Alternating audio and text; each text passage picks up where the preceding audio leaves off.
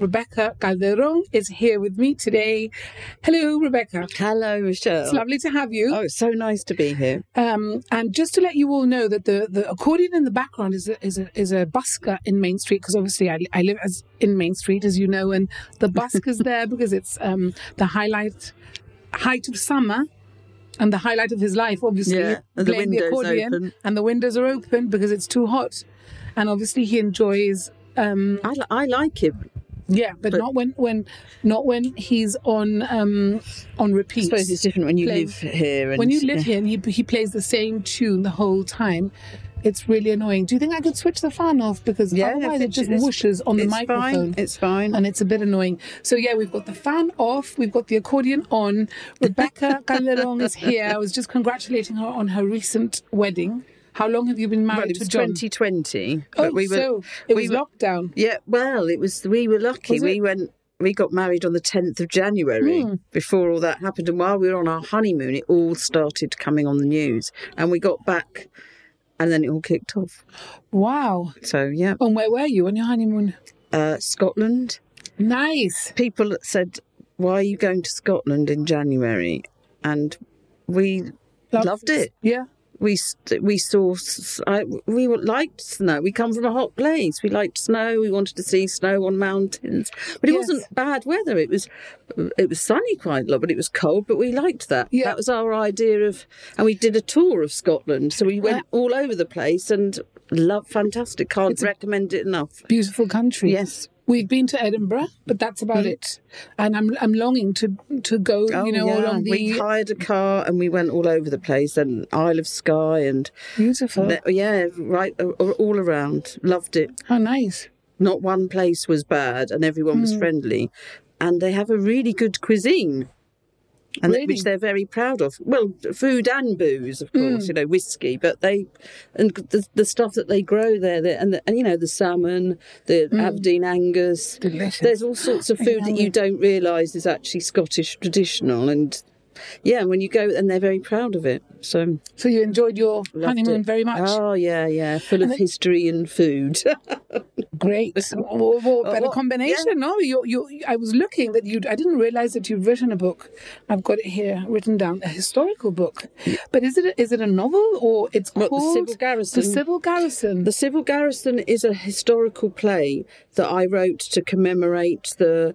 It was the first thing I wrote uh, Okay. after having children. You know, I, I I I used to write a lot when I was young, and that's sort of what I wanted to do. And then I got married and started having children, and all that stopped. But uh, the government put out an advert in 2003 asking people to st- for ideas about what to, how to celebrate the centenary, and I I, I studied theatre, so I thought I'd write a play about the history, and so that's what I did. And, and it was called the Civil Garrison. Yeah, So d- was that actually a play?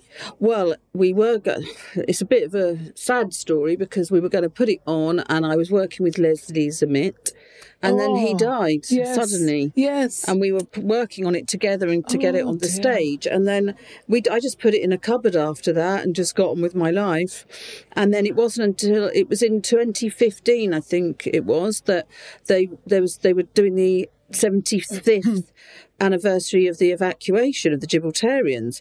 And I was approached by Anthony at the archives to say that he wanted to put on the civil garrison. And I said, Well, I haven't got a director, I can't direct. Uh, So I contacted Jackie Villa, who's Oh, a director, and we got together and we did Jeremy Donde Now, Nassi. see, which is your latest? Well, Well, that- it's that- not. It's it's the, gar- the Civil Yeah, Garrison, yeah, but yeah. just revamped. Well, Jackie took the took the civil garrison and she said, "Look, I think we should. The civil garrison covers the 300 years of the Gibraltarians, Hmm. but this we let's just focus on the on the uh, evacuation." And Jackie, I thought. Jackie said, "Let's do it." She said, uh, "You rewrite it and then pass it." We we did a kind of quite fun kind of thing where I wrote rewrote it, and then I passed it on to her, and she ran with it and she added bits to it. She got she put her own interpretation Stamp on it, or- and then she and Andrew Dark they produced it, and it was it ran for. It was sold out for six nights at Ince's Hall. At, I think it was that? end of 2015. You can watch it on. Um, you can watch it on GBC. It's uh, they did it they've they've you can go on YouTube and watch the when we won the Heritage Award for that. And Wow. but yeah, it was the it was the brainchild of me, and I created this made up family called the Ansaldos, and you see them over the years.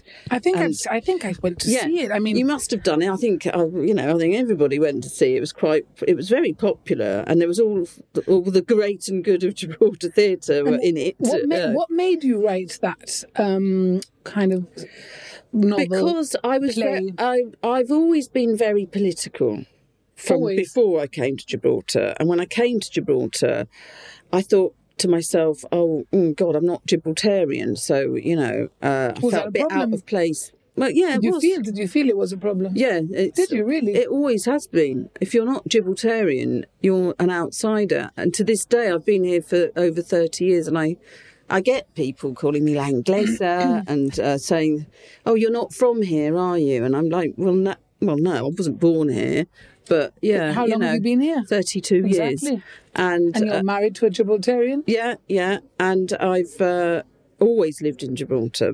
And I've always lived a lot of the time. I, I lived in town for a long time. I mean, I live out at the Europa Point now, but I I've always and I joined a political party not long after. I, I mean, I in 1994 I joined what was then the GNP with Joseph Garcia and Fabian Picardo and Vijay Daryanani and Steven Linares. All those characters uh, were people. Well, we were young and idealistic, and we were, you know, Wanting to change. wanting to change everything, and everyone laughed at us and said that we were too young.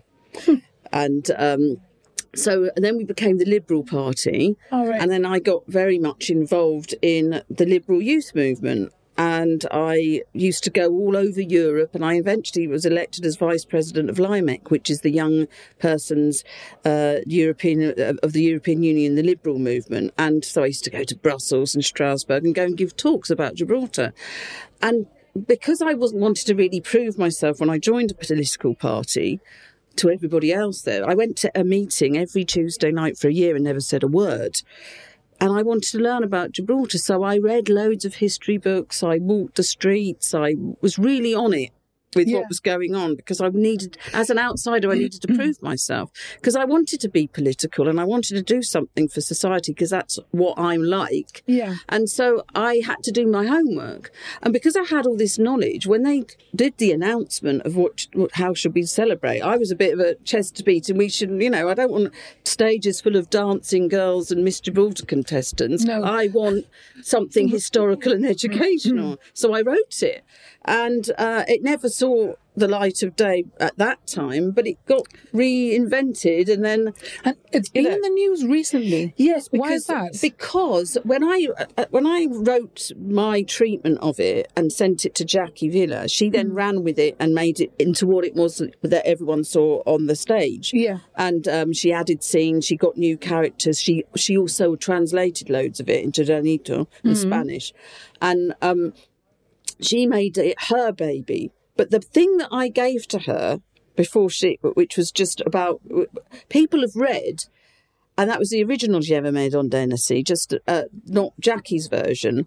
And lots of people read it just to advise me because I was always give my work to people first before I, should- because Put it out you need edit- yeah. you need editing, yeah, you yeah, need for sure. ideas. You can get carried away, or you can just make you can close off because you're bored, and then people want more. You know, Hmm. so I always share my work with people, and people said to me, you know, that thing you wrote, you know. Uh, we loved that, you know, because obviously some of it was cut out for the final stage production. Because it sometimes when you put something on stage, some scenes don't work with actors, or they're too work, or they just don't work, and and then you know they need to be on the cutting room floor. But people had said to me, "We really liked that. Why don't you just publish it?" And because I just published it on Kindle, I didn't. It's more of people that are interested in. People ask me to do it. It's free to publish on Kindle. My daughter did the the front cover for me, Okay. and so you know it didn't cost me anything. So I just thought it's there in my locker. I'll I'll put it out there, Yeah. and people people like it. You just sometimes you think you're writing something that oh everyone will love this, and it's not the case. They like other stuff. So I just thought Hmm. I'll, I'll do it, and it's provoked a lot of interest. So recently you've just got it out on a Kindle. Yeah, And that's what that's yeah, what yeah. I That's saw what that is. Ah, that's okay, what that is. You feel you're a bit of a turtle when you swim. Yeah, I'm a slow swimmer. When I'm, But I'm slow and I can go, I can go for ages. It's like when I used to do running, which I hated, and my friends had a challenge that they were going to get me to do long distance running with them, and I said, "You're never going to get me to run. I can't." I was smoking like a chimney, and I couldn't. I blooming well did it. I did the Great South Run twice. What? Yeah. I did that. Yeah, I, done I all did a that. run and I messed up my knees. and I I'm did it heavy. all, and uh, I never. I, at the beginning, I couldn't run to a lamppost, but then I, I hated it. The only good thing for me about running was when you finish the Great South Run and there's that feeling of euphoria and adrenaline rush that you get. But all the training, it's boring, and but then. I, you know, obviously I like to, we like to exercise, but most exercises like, I don't want to go to a gym. Gym, no. I don't want to, you know, No. I want to do things that I like. And then I got into swimming Yeah. and I love swimming, and exactly I- especially when after lockdown, Yeah. when we couldn't go to the swimming pool anymore, and then suddenly The someone, it was so obvious, oh, well, let's just swim in the sea. And it's like, why didn't we think of that ages ago? So, Rebecca, tell me, you're a poet, a writer, a mother, a hmm. humanist. I remember going to somebody's funeral, my boss's wife's mother. Oh, yeah. You I was the. did yeah. the funeral service. You Yeah. were the humanist because they they Yeah. didn't want they had no religion, so they just wanted to. How did you get into that? because somebody died and uh, they needed that you know they weren't they didn't want to go to a church they had no and they just wanted ashes i mean thank goodness that we've got um, we've got the crematorium because that you know 20 years ago wasn't there No, and so the people having to go to Spain to a different country to do that, or you're you're forced to have a vault. I mean, it's those things aren't cheap either, and not everybody wants to be buried in a cemetery. They're not religious, or they've got a different reli- or whatever. There's lots of it shouldn't be assumed. So I did. A very close friend of mine died. It was the partner of a very close friend of mine, but we were all close, and we needed to put together. And we went down to the to the um, the funeral directors and they told us, oh yeah, you can, you know, that there's a, a CD player and there's a mic and there's this, that, and the other, and we wanted to do a celebration of this guy's life. So that's what I did, and I I wrote, I just read Wrote about something. it on the internet. What, mm-hmm. what it's called a funeral celebrant, and you don't need a license or anything. You just need to. So I did it for Peter Marchenko, which is the guy, and loads of people were there. And then suddenly everybody kept calling me, complete strangers. It was like, who was that woman that did it? I'm I'm not religious. I need to. I want music played. I want someone to put the whole thing together. So you know, and I, the funeral you could have director started a business. well, I could have. I did. I didn't. I was. Did I did charge for it. I, I didn't want to start a business though because I just felt like I didn't want to start advertising and then having to pay tax or all that nonsense, you know. But when pe- I kind of was a bit, I was a bit spiritual about it. I just thought if if they want me, they'll come to me, and if I want, you know, and so it, it was done like that, and people would come to me and and I'd, I'd do it like I remembered uh, priests doing it. Well, maybe not priests, but vicars from when I was growing Growing up, up. as a kid in England, where they'd come to your house, and that's what I did. Someone would die, you'd I'd go to their house, and I'd often be sat there all evening making notes about the life of this person, find out the music they like. We'd end up having a drink. It was a lot of time, but it was very draining for me. And then you'd have to sit up there, stand up there with all that equipment, which doesn't work that well, and it's not. It could be so much better. You had to keep bending down and things like that, and it was so nerve wracking. My fingers shaking. You got all these people. Then you had to get the music at the right time in a funeral. What You're pressure. off on off on. You know, it's like being a sound technician live, and you're standing up there With and a whole bunch of people who yeah, are sad. but I've got I've done some No, no. great I've done some fantastic ones. I've got I've Have done you? one where we we all had to drink a glass of sherry on top of the coffin. What do you mean? With the with On this bloke that, there at the crematorium, you had the, the, the, the coffin there, and his mother was there, and he said my mum loved a sherry, mm. so he bought a bottle of you know Tio Pepe. And some sherry glasses, and his mum's favourite sherry glass, and they put it on the coffin, and then we all stood at the end and, and had, had a, a drink. yeah to this to this woman's Mad, health, but, and then but but how nice have I know, sherry. I know. I mean, I I've mean- had some fantastic songs. Oh, what- One of them was they ca the coffin came into Ravel's Bolero, because this couple met in the 80s and they watched Torvill and Dean win the, the Hmm. gold medal when they ski, skated to that to that piece of music. You know, the Formula One theme tune. I've had all, I've had all sorts of songs, Brilliant. and I just you should don't- write a book about all I mean, these things. I did it and I charged money for it, and but it was it was almost like it's actually not really worth. You know, the amount of stress for me was, and it was painful. It was upsetting, and then you'd always be invited to the sort of wake Party thing afterwards, because without- those those sorts of people that do that, they have a party. Come along, then but you don't up even know all the people that were going. no, and then you end up getting so it's then you, you end up having a party. So it actually takes quite a lot of time Yeah. for something that actually only takes half an hour when you do it, and it's really nerve wracking. But I knew that I was. People were coming up to me. I was like, "Oh my god, I don't know how we'd have done it without nobody, you." Because and- nobody provides that No. service anymore. No, because it's people don't. I don't know. I think maybe people know what happens now because somebody has asked me to do things, and I've said to them, "Why don't you do it? It's really easy."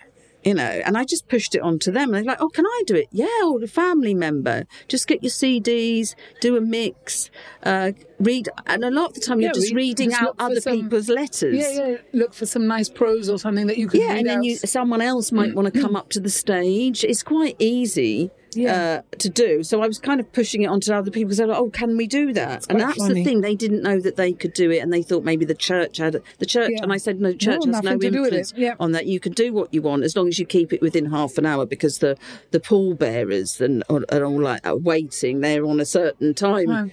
uh, and but it, but I." it's something that people shouldn't be afraid to do. And if anyone ever wanted to know about it, I They could could give them. you. Yeah, they could ask me. yeah, but, you're I, not going to do their funeral. I, unless No. I, yeah, I just found it really. It was harsh. It was. It was. It was too emotional. because you don't want to let anybody down. It's quite no, an important and thing. you re- I put my all into it as well, and it was. A, it was quite Tell hard. The North Gorge development has won a Gibraltar Sustainability Award. This exclusive South District development comprises of 45 modern high specification townhouses and villas split into two phases. The developers, North Gorge Property Limited, pride themselves in having developed this project with sustainability being at the forefront of their design, helping to reduce the project's carbon footprint.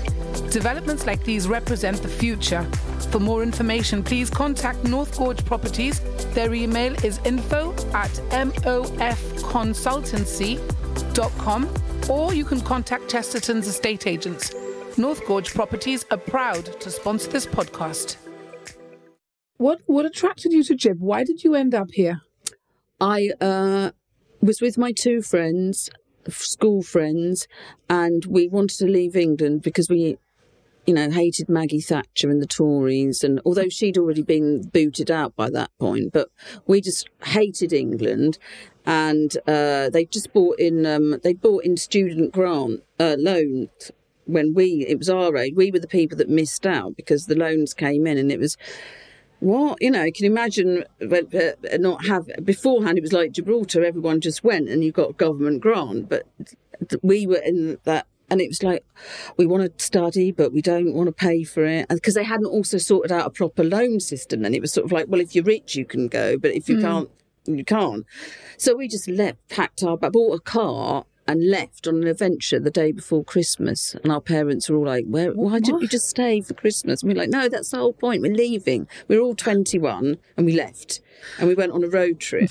and we, in a, in a, In, In a Renault, Renault 5. 5, That's yeah. why you wrote the book Yeah, about the yeah. Renault 5. We'll And talk ev- about that now. yeah, every night we wrote diaries, the three of us, and we lived in this car for off and on six months. And we were in like France and, and Andorra and Spain. And then we obviously let's go to Gibraltar to see it. And, you know, I, I, I, I came here and met somebody and married them four weeks later in the registry office. Four weeks later. Yeah. A bit, It was a bit mad. Yeah. And then we went, we left again and went on our journey. I left my husband here and I went and finished No. the journey. Yeah. Seriously, you married and left him here, and then when you went off with your friends, Yeah, because we bought insurance and we just, I didn't want to leave them on their own. And we had a certain amount, and it's two girls in a car can be a bit dicey. Three, it was more, Hmm. you know, it was easier, safer. So I finished the journey, but then came back to Gibraltar, and my friend, one of the girls, is Sarah De Vincenzi. Ah, yes. Yeah, she, and She married- Yeah, Well, she you- came. She went back, but then she came back very soon afterwards because she liked Hmm. it here, and she came back and made her life here. And the other friend of ours stayed in England, and we, you know, we all stood completely in touch. Yeah, Sarah is. I met Sarah. She's when- also very creative. Oh yeah, I met so when I started school, uh, the the teacher said, "Oh, this is because I was a bit late in the school than other people," and uh, the teacher said, "Oh, we've got this new girl, Rebecca, who wants to look after her," and it was Sarah De Vincenzi. She put her hand up, "I'll look after her. I'll look after her," and she's been looking after me ever, Ever since. since, she's still looking after you. Yes, she probably. is. Somebody Yeah. has to keep you in check. Yeah, yeah, yeah. So, where are you from? Portsmouth. Portsmouth. Yes. Pompey. Yeah, Pompey, I know yeah. about the football club. Yeah, I had yeah. a friend who supported them. Yeah, oh yeah. No, we I support them. That's my team. Yeah. What made you write, Rebecca? Why did you always like writing? Were you I- good at good at English? Yeah, yeah. I've always liked writing from, from a, as a kid. You know, it's a subject I was good at at school. I would win essay competitions. I've been writing competitions. I liked theatre. I studied theatre and music. I was always performing and getting involved in things like that. And uh, it was the, the subject that I excelled at. And then I read a lot and I had you know members of the family that read a lot and uh, yeah I just it was part of my influence and I like I come from a, an interesting uh, cultural background with lots of a huge family with lots of interesting you know unbelievable stories and I'd be my my dad's family's from India Well, I, So, I saw uh, that, but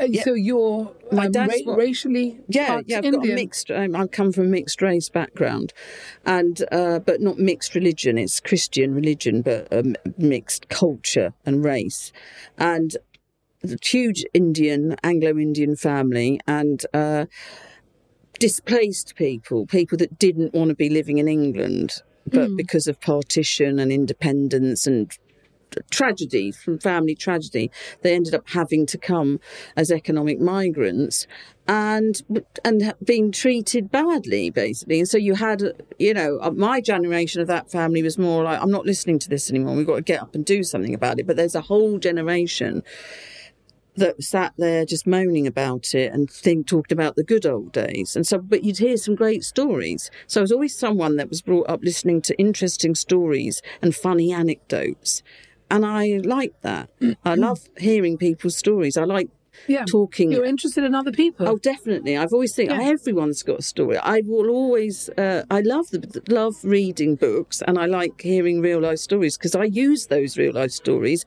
in my books. Hmm. So that my, all my short stories are a real life. Mo- Most of them are real life things I've just tweaked a bit because they're so good. Have you published your short stories? Yeah, I, I published 10 short stories in t- uh, 2021, and they're all a thousand words exactly each. And they, they call, the book's called 10,000 Words, and there's 10 short stories in there, and they're all different, and some of them are set in Gibraltar, and they're all more or less real life things. And how I've- do we see that? That's actually published uh, in, Okay. in hard copy. It's in, you can buy it at the Heritage Trust Oh, yeah. bookshop, you can get it on Kindle as cheap as chips And- or it's on Audible. I've down learned Ah. how to. I've recorded Renault Five really and ten thousand Words on Audible, and they're available. To if anybody, I'm going to bit of a plug here. If anyone fancies writing a review of my book, and they have their, they have Audible, uh, the access to Audible, I can give you free copies of both books by sending you a link and you can uh, download it free of charge and write me a little review. It can be like a sentence, so Okay. it doesn't have to be some Tell, great big tell me about thing. Renault 5. Yeah, so Renault 5 is about is the story of when we lived yeah. in the car. Six months in the car. Oh, God, I mean, my um, God, yeah. the stories. It tells you all, all you need to know how to survive. I know, I loved if it. you Look, think you can go camping, you can You wrote live in a car. Good old fashioned sex. Um, what else did you? Sex, drugs, and rock and roll, and then good old fashioned sex. Yeah, I love that. not in the car though. No, not in the car. Yeah, well, not not with the the, other two anyway. No, but it was um, it. We, yeah, we wrote diaries every night. So when I I did, it took me twenty years to write. I always wanted to write it, but in a way, I'm glad I wrote it later because it then it tapped into some '90s nostalgia when I published it, and and I had it was a learning curve for me. And then I was right when I was reading my own diaries from, uh, you know, 1990, and I was discussing it with the, the two other other Mm. girls, Sark and Flea. I said to them, "God, we swore a lot then, didn't we?" And the conversation was completely different because it was the diaries of of young women to what I was writing, and it was good because it was authentic. I wrote it like I'd written the diaries. I didn't put my. If I had to remember, I would have written it more. It would have been more. Um, intelligent, I think, and it would have been more articulate. Whereas what, what you read is really basic language and it's it's blunter because it comes from diaries. And I decided I want it to be authentic like that, and how we spoke.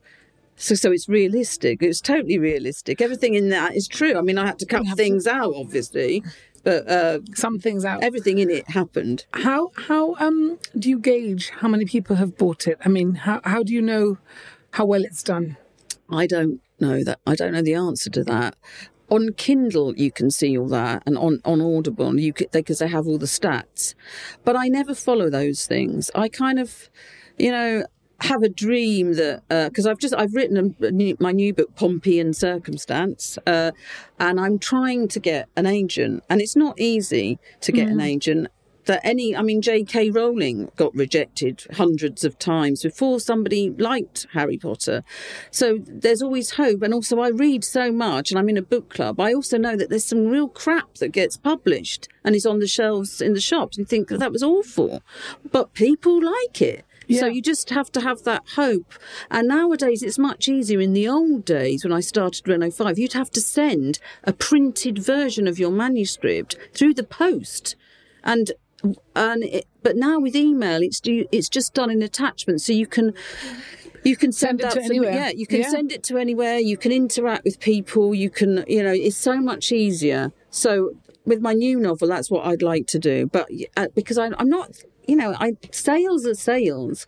I've I've printed all my books with the proceeds of prize money that I've won from poetry and short stories in Gibraltar. I've kind of ring fenced that money, so I've never out of pocket Yeah. but I'm not really in it to make uh, you To know make money. You're Uh, doing it no, I do it because it's in me. I can't Yeah, help it. I but if you can't can- help it. If you need But some I money could, to survive, if I mean, could make it as yeah, my living, yeah, it would be fantastic. What what makes you want to write? I mean, what what inspires you to write? I can't help it. I have stories in my head all, All the the, time. time. And I'm very nostalgic. I've got, I've been told by my brothers and my friends that are my same age that they she, they say to me, "You have a memory for detail that, and we were there, and we can't remember it. We were there with you at the time." And then I've realised now, just that I have that. I have other and I've heard, read that other writers have this thing in them that they can remember every detail. And It's a bit of a burden, and hmm. the, and it makes you very nostalgic because you keep re- remembering details of the past, and so you want to create. And it's it's something that I can't help.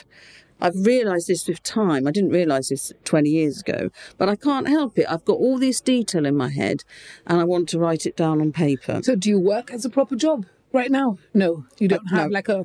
So this is all you're doing now. You're just At the moment, creating, yeah, I'm- writing. yeah, yeah. I, I'm, I'm, uh, I'm just doing, I'm doing a lot of admin as well because when you, um, when you write, you need to keep. I, I've just done, redone my blog. I've got a blog spot, and it looked a bit weary. And, and I've and I've also got stuff on my YouTube channel as well with just interviews and some poetry readings of mine and things that are on GBC. And I've kind of linked them all together into one place. So I've been So doing all that kind of see. housekeeping and organising my laptop That's and files though, and, really fun. and all those things. Yeah. And then that's what made me uh, publish Jevame, the my version. And I, I've been doing all that kind of ad. There's loads of admin, and you Yeah. have to keep your blog thing Going, going, and you have to read, and you have to, you know, and and so I've been doing all that as well. And uh, yeah, and writing, and there's a there's a poetry that's competition what I was coming up. ask you. Tell me about the poetry. So I've seen, I've been to um, places before where different people have been invited to read poetry, Hmm. and you've been asked to read. You've read, I think, some of your poetry, Yeah. or and even somebody else's poetry. Um, I think it was a while ago. What what what is the difference between writing poetry and writing a novel or writing a historical? I mean, I write um, my poe- poems are I used to write a lot of poems at school as well, and um, songs, satirical songs, and my dad was in a band, and so we always had guitars lying around the house, things like that. So it, um, I and my dad wrote songs, and I like, used to write comedy songs with Sarah, Yeah. and we'd sort of perform them to our friends Together? at college. Yeah, but not on a stage. But people liked them because they were satirical about. And uh, we used to write funny. I was always writing poetry, but just little snippets. And I wasn't someone that wrote big love poems. It was always funny or poking fun, you know. And I've done. I did. I wrote a poem funnily enough about this about the guy that I did the first funeral celebrant thing for Peter Marchenko there was a poetry competition here that I'd never entered and I thought I just felt moved to write and I wrote this it's called the box in the hall and it was about his ashes and the whole process of scattering them and all that and I won the first time I entered I won and people kept asking me to read this poem because it meant something to them and it was a serious poem and i i just entered again and i won again and i just thought oh i've got must be quite something here. People enjoy listening. and then I just got together. Uh, then I started um, following Gabriel Moreno Oh, on yeah. online, and you know he's a Gibraltarian poet, and uh, you know Carusa that sings and does the folk circuit, and he does it for a living. But Hmm. he doesn't live here, and he's based in London, but he's Gibraltarian. And so I just contacted him on Facebook, and I said. I just, I don't know. I just had a, a brave leap of faith, and I just said to him, "Do you, um, do you ever come to Gibraltar? Do you want to do a show, do something where I say some poems?" And and and, and he just wrote back and said, "Yeah, let's do it. I'm coming over." And so we did it, and I was- got I got him on the hub, and I got him. Adv- uh, I did all the because I do. There's all that you have to do. All the Yeah, sort all of the like circuits, ma- yeah. marketing yes. which when you're you know when you haven't got an agent you have to do it you have to Yes, write all your own press releases and all that so i I, we did a show. We did it in Sacarello's on a Friday night. I sold all these tickets so that people could have like tapas and then Hmm. watch a show like a cabaret. Because that's what I like. I didn't want it to be on a stage. Yeah, I want yeah, us yeah. to be on the level with the people. And I got Giordano Durante to do to be the MC and it, and to do a, a night, Hmm. a night. And so we did it, and it was a sellout, and loads of people standing there. And I actually decided to do a couple of my own songs. I thought he's singing songs. I'll I can sing a couple of songs as well, you know. So you and did. so, you know, I did. I am a trained singer. I, I studied music, and I, I've, More, I'm trained. yeah, I did. Yeah, I, I trained in classical singing, and I've done show songs. I was on stage here years ago before I went into politics, Gosh. and and so I thought I know I can hold a note, and I can I know I know, and I can perform, and so uh, I did it. I got my daughter on the guitar and we just did these funny songs. And i wrote a song called mrs gibraltar and it was a, a, a comedy song about you know me wanting to th- thinking that mrs gibraltar was like oh it's like you bake a cake and you you do something creative and you talk about your children and uh, and you, uh, not you know the real mrs gibraltar competition that had just been announced was it was just a load of very very slim women that happened to be married it's like uh, that's that's not me I, you know so I wouldn't go in for anything like that anyway but it was just more glamorous very thin women but Rather they were than- older. You Yeah. know, it was uh, it wasn't anything to do with your talents. And so I wrote a comedy song about it, and people. And can you give us a bit of a liked verse it. now that you're mentioning it? oh God, it's. Um, I can't. I, can't I, I, I wish I brought something. I mean, I, I should actually now you've given me. I should put some of these things on my blog, Absolutely. and uh, um, it's uh, you know, it's, it's, it's do you remember the chorus? oh gosh, uh, Mrs. Gibraltar, that's my name, or something like that. And uh, uh, I, I can't remember; it was a long time ago. But uh, people always asked me to sing, and I then I wrote this song called uh, the Queer Song, and it was about gays in Gibraltar, gays, and the, the and the the, the court, and that everybody loves that song. I've performed it at the Casbah, and the, that I haven't chorus- heard that one either. yeah, How the, chorus, that the chorus goes, Bring out your lessies, your gays, and your queers, round them all up in casemate square. Put them in the stocks or send them to church. We don't want folks like that round here. and it's and it's and, and it's it's all about the first sentence is uh, on a windowsill in Varyl Begg. And it starts off the story because somebody told me once that their Mm. mother found out that they were gay and she chucked all their clothes out, Out of the a window, window. in Varyl Begg. that would happen. Varyl Begg. And I just thought, right, that's a song. yes. That is a song. So you get inspiration like that. Oh, Somebody yeah, s- yeah. says something. Yeah. And how do you remember? Do you have brain fog or are you quite sharp? I'm, I don't. I'm I've- sort of starting having brain fog a bit of since, brain uh, since. I had a hysterectomy. Oh, then I'm, ta- I'm on the uh, pills for that now, Mm. on the HRT. On the HRT, just like me. And the brain fog yes. is go- is going, but I still have slow. But then I suppose I'm not getting any younger. no. You know, so, So you, you have to, I guess, right, always have a piece of paper and a pen with you, not to forget these little gems that you pick up along the way. I do You've have that. or you've got mobile, mobile, probably, yes. rec- can record things. Yes. But yeah, I've written a few funny songs, and then Gabriel fun. Moreno and I became this kind of. We did a few shows together, Yeah. and everybody loved them. And it was funny because he was a Gibraltarian living in London, and he never sang much about Gibraltar. Hardly any of his songs were about Gibraltar. And I, I'm not Gibraltarian, And but I, because I live here. Yes. But we were both the same in that we were re- writing about things that we knew where we lived. And our feet, and so it was. That's the inspiration. You could have, if you, if you, if I'd have gone to live in New York, I'd have written about New York. It's where where I am because when I was in, I'm not from where I was brought up in England. I mean, I come from an immigrant family, but I just happened to be in Portsmouth. So that's really influenced me, and it influenced me at the time. And I was writing about the characters I met and using, like my novels, Pompey and Circumstance, all the dialogue is written like that. Like, uh, I don't have a really strong Portsmouth accent, but I've got a bit of a Portsmouth accent. And that Pompey and circumstance, is that like, oh, obviously play on words. Yeah. Um, what is that about? That it's quite your a harsh novel. and- It's not about me. It's about it's it centres on a someone that actually existed, but I've tweaked it a lot. But um, I remember growing up in those times in the eighties, working class eighties, uh, being ga- being lesbian and gay in those days in a place like that wasn't easy at all. It, if you're working class and gay, it's difficult.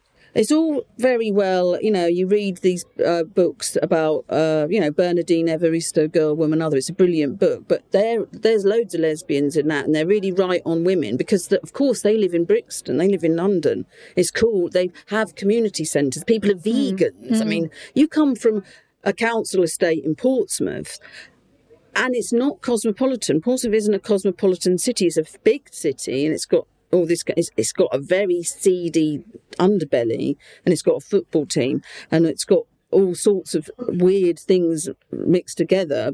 Uh, wealthy people and all, and poor people.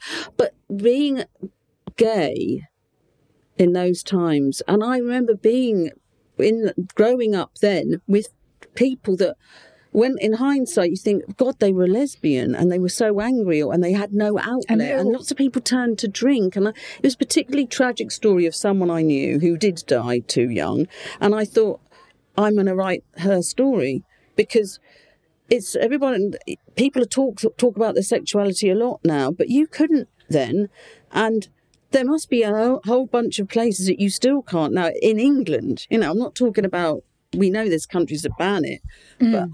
I wanted to give the voice to this person that i knew that sadly died too young because of drink because she can hmm. never she she yeah she had problems and people lots of there's lots of tragedy around people that aren't in inverted commas normal there's a lot of tragedy and it's so nice to see it, things are different now hmm. but i kind of wanted to give an homage and i wrote it as an homage to that time to that city and she is my central character And is it out already? No. I've written it. And I it's I'm not putting it Who out because publishes it? well I want to find a literary agent Okay. because normally I would just self I could just self publish it but I really don't I kind of now thinking no I'm going to find Somebody- an agent I want my book out there Yeah. and so I'm not giving up this time What do you do when you don't write? uh, watch football Wow. read books What's your team? Uh, Portsmouth, but I don't watch them because they're in the for, uh, League One. Hmm. When they used to be, I'm dying for them to get back up in the Championship so that I can watch them on the telly. Rebecca, tell me something. What awards and accolades have you received apart from winning things here in Gib? But have you um, received any kind of quite important Well, accolades or awards? I mean, one I did. I, I, I mean, a very, very long time when I was twenty, I was shortlisted for the the Great British uh, uh, Radio Playwrights Award, and I went. I met Melvyn Bragg at the South Bank Centre. Ooh, how you know. exciting! So That's that a was claim quite- to fame. that, that was that that kind of made me think oh you know other people i could do, you know I could do something with this and that was Hmm. just before i left on my journey on the, the adventure and i got shortlisted for the bridport prize in 2016 it's quite a famous poetry uh, prize in the uk uh, but it's worldwide Yeah. because there's lots of things in the UK that you can't enter because you have to live there. So there's loads of competitions Mm. and things that you can't enter because we live in Gibraltar. So, but um, that's a good way to get some recognition, and you can put it sort of put it on your sort of writer's CV. your- yeah. Yeah. So, but yeah, I got shortlisted for a, a poem that I wrote called Sunday. And wh- where are you going next? What is your next, apart from this book that you're trying to find an agent mm. for? Anything else that you are wanting to do? Not really. I, would like to. I mean, there's yeah. I think. I Are you a granny yet? No, I'm not a granny yet. I sh- should be. I should uh, should be. I've got four children, and one of them's just about to turn thirty. Okay, no, But, uh, young, too young. Yeah, uh, I'm. I, I So, kind yeah. of yeah. uh, But other people's kids are but that- getting married and having children, Yeah. and I believe I've told my children. Are they I've all told are them- they in Gib? Yeah, All uh, of them? Yeah. Um. Well, my daughter's sort of living in Berlin temporarily, just just just something to do, but she'll. What a great place to she's- live. She, oh, yeah. I'm longing to go to Berlin. Yeah, she's It's on my been living there, but then if typical Brexit, they- you're only allowed to live there for 90 days, and you get booted out. So she's kind of finding what she wants to do. So she's sort of half there, and then t- c- c- here, and and I've got you know, uh, they are here. Although one's only little, he's only seventeen. So the, um, but they're sort of some of them are still studying, or they've Yeah. come back and worked, and then they're going back and studying. So the, uh, oh yeah, I mean, I've taught, but this grandmother thing, I've made it very, very clear to my children, Michelle, that I am not a babysitter. No. I am not, well, I am a babysitter. If you want to drop children to my house and leave them with me for the night, or, you know, if you get me, you know, but I am not. And I told my friends and they said, well, well we don't believe you. I said, I'm never going to walk down Main Street with a pushchair picking children up from school. I did my time four times over with that, and I didn't have my parents here or any in laws here. So I did it all on my own. And I went to work, and I went to nurseries, and I'm a bit old fashioned. You know, if you want to have children, Go ahead and have them. have them. But hmm. if you want to go to work, you either have to you pay for them to go to a nursery, or you don't go to work for a bit until they start school. And Very I know good. I'm very old fashioned No, no, like that. I My my eld, my, my eldest son did went to school, and um, he went to you know preschool and school. I didn't go anywhere. I was a housewife. I had two two eldest children, and. Uh, you know, and you can do it because I didn't have a wealthy husband. You can do these things and, uh, you know, keep house. And uh, yeah, I know some people, but, but if you can't, you know, what's still this? Oh, I've got to go and work in an office somewhere. You could write about all this. You obviously have some passionate feelings Oh, about yeah, I being do, a and I- grandmother. and I- yeah. So maybe you should put it into some sort of I should song. write my, yeah. I like the songs are cool. and lastly, who do you look up to? Who do I look up to? Uh, loads of people.